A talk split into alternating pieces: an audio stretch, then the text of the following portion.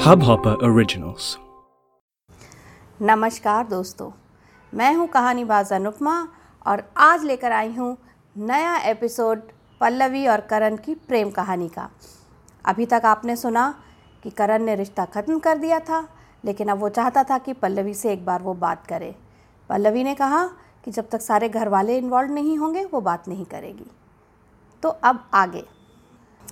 जब दो तीन दिन हो गए और पल्लवी ने कोई जवाब नहीं दिया, ना ही करण के घर वालों को बुलाने की कोई बात उठाई तो उसके बाबूजी ने पूछा, क्या बात है पल्लवी? कुछ सोचा है कि हम कब करण के घर वालों को बुलाएँ? पिछले दो तीन दिन से पल्लवी इसी उलझन में थी, कब बुलाए बुलाए या ना बुलाए और क्यों बुलाए। उसे बार बार ये लग रहा था कि उसे और वक्त चाहिए। कुछ समझ नहीं पा रही थी कि आखिर वह करना क्या चाहती है? एक तरफ़ तो लगता था कि उसे करण से लगाव है तो उसके घर वालों के साथ बैठकर बात कर लेनी चाहिए। दूसरी तरफ़ लगता था कि नहीं, अभी नहीं। अभी उसका दिमाग इस बात से आश्वस्त नहीं है कि वह इस दिशा में कोई बात कर पाए। इसी पशोपेश में, इसी सोच विचार में तीन दिन निकल गए। उसको बार बार ये लगता था कि ऐसे रिश्ते का कोई भविष्य है भी या नहीं। उसको एक बात बिल्कुल समझ में नहीं आ रही थी कि मान लो, फ़ौज में बहुत सारा ऐसा अनुभव होता है जो पहले कभी नहीं हुआ तो क्या रिश्ता तोड़ने से वह सारा अनुभव ठीक हो जाता है? या वो सारी परेशानी मिट जाती है? किस तरह के दिमाग से सोचा जाता है कि रिश्ता ख़त्म कर दो और सारी समस्या ख़त्म हो जाएगी? अब जंग हो गई तो इसमें इस रिश्ते का क्या कसूर? हर कोई यही कह रहा था कि करण ने बड़े मुश्किल समय को देखा है, इसलिए उसने कुछ का कुछ कर दिया। लेकिन वो जानना चाहती थी कि क्या उसने कोई बड़ा हसीन समय देखा है? उसके लिए क्या आसान था कि करण जंग पर गया हुआ है? उसने भी तो अपने आप को व्यस्त रखने के लिए कुछ ना कुछ काम किया। उसने भी तो जंग में जो हो सकता था वो सहयोग और योगदान दिया। एक सामाजिक कार्य शुरू किया। उसने तरीका निकाला।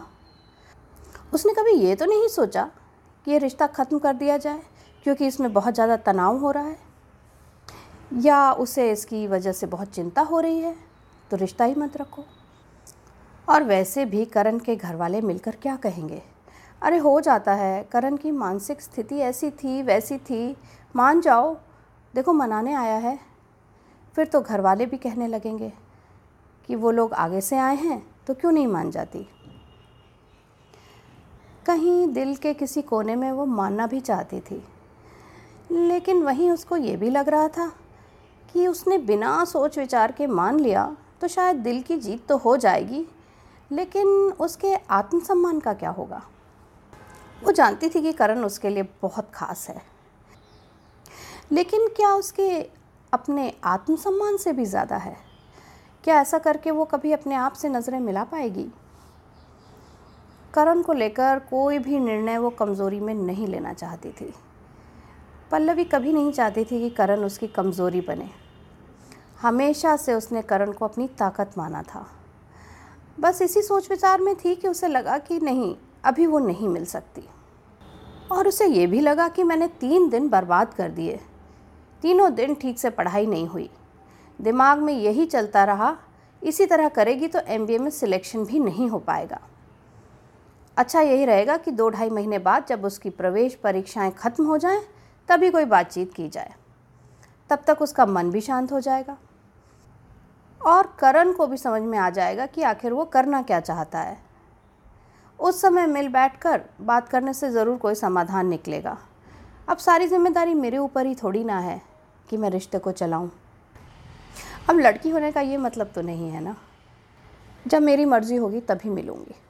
बहुत सोच विचार के बाद उसे यही समझ में आया कि वह अपने बाबूजी को कह देगी कि नहीं, मैं अभी नहीं मिलूँगी। मेरे एम बी एंट्रेंस की परीक्षाएँ हो जाएँ, उसके बाद शांत मन से ही कोई बात करूँगी। अभी कुछ भी और बात बढ़ेगी तो मेरा दिमाग परेशान हो जाएगा। मैं एग्ज़ाम भी ठीक से नहीं दे पाऊँगी। और जब आज बाबूजी ने पूछा कि बेटा क्या करना है, उनको हम कब बुलाएँ तो पल्लवी ने कहा, नहीं बाबूजी, अब मैं उनसे अपने इम्तिहान के बाद ही मिलूँगी। क्योंकि मुझे अपना दिमाग शांत रखना है। बाबूजी बोले हाँ ये भी ठीक है। व्यर्थ में अपना दिमाग ख़राब करके अपना करियर क्यों ख़राब करना? ठीक है, कोई बात नहीं। आज ही मैं उन्हें कह दूँगा कि पल्लवी अब एमबीए की परीक्षा के बाद ही मिलेगी। शाम को ही पल्लवी के बाबूजी ने करण के माता पिता को फ़ोन किया। ब्रिगेडियर साहब ने फ़ोन उठाया। अरे, पंत साहब, कैसे हैं? बस बिल्कुल ठीक हूँ। ब्रिगेडियर साहब, मैं ये कह रहा था कि पल्लवी अभी अपनी पढ़ाई में लगी हुई है और उसे एमबीए की प्रवेश परीक्षाएँ देनी हैं, जो ढाई महीने के बाद हैं।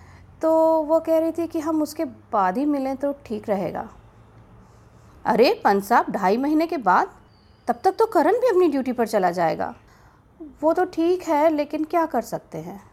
अब पल्लवी यही चाहती है। अरे नहीं, आप एक बार उससे बात तो करिए। ढाई महीने तो बहुत लंबा समय है। अच्छा मैं बात करता हूँ, लेकिन मुझे लगता नहीं है कि वो मानेगी।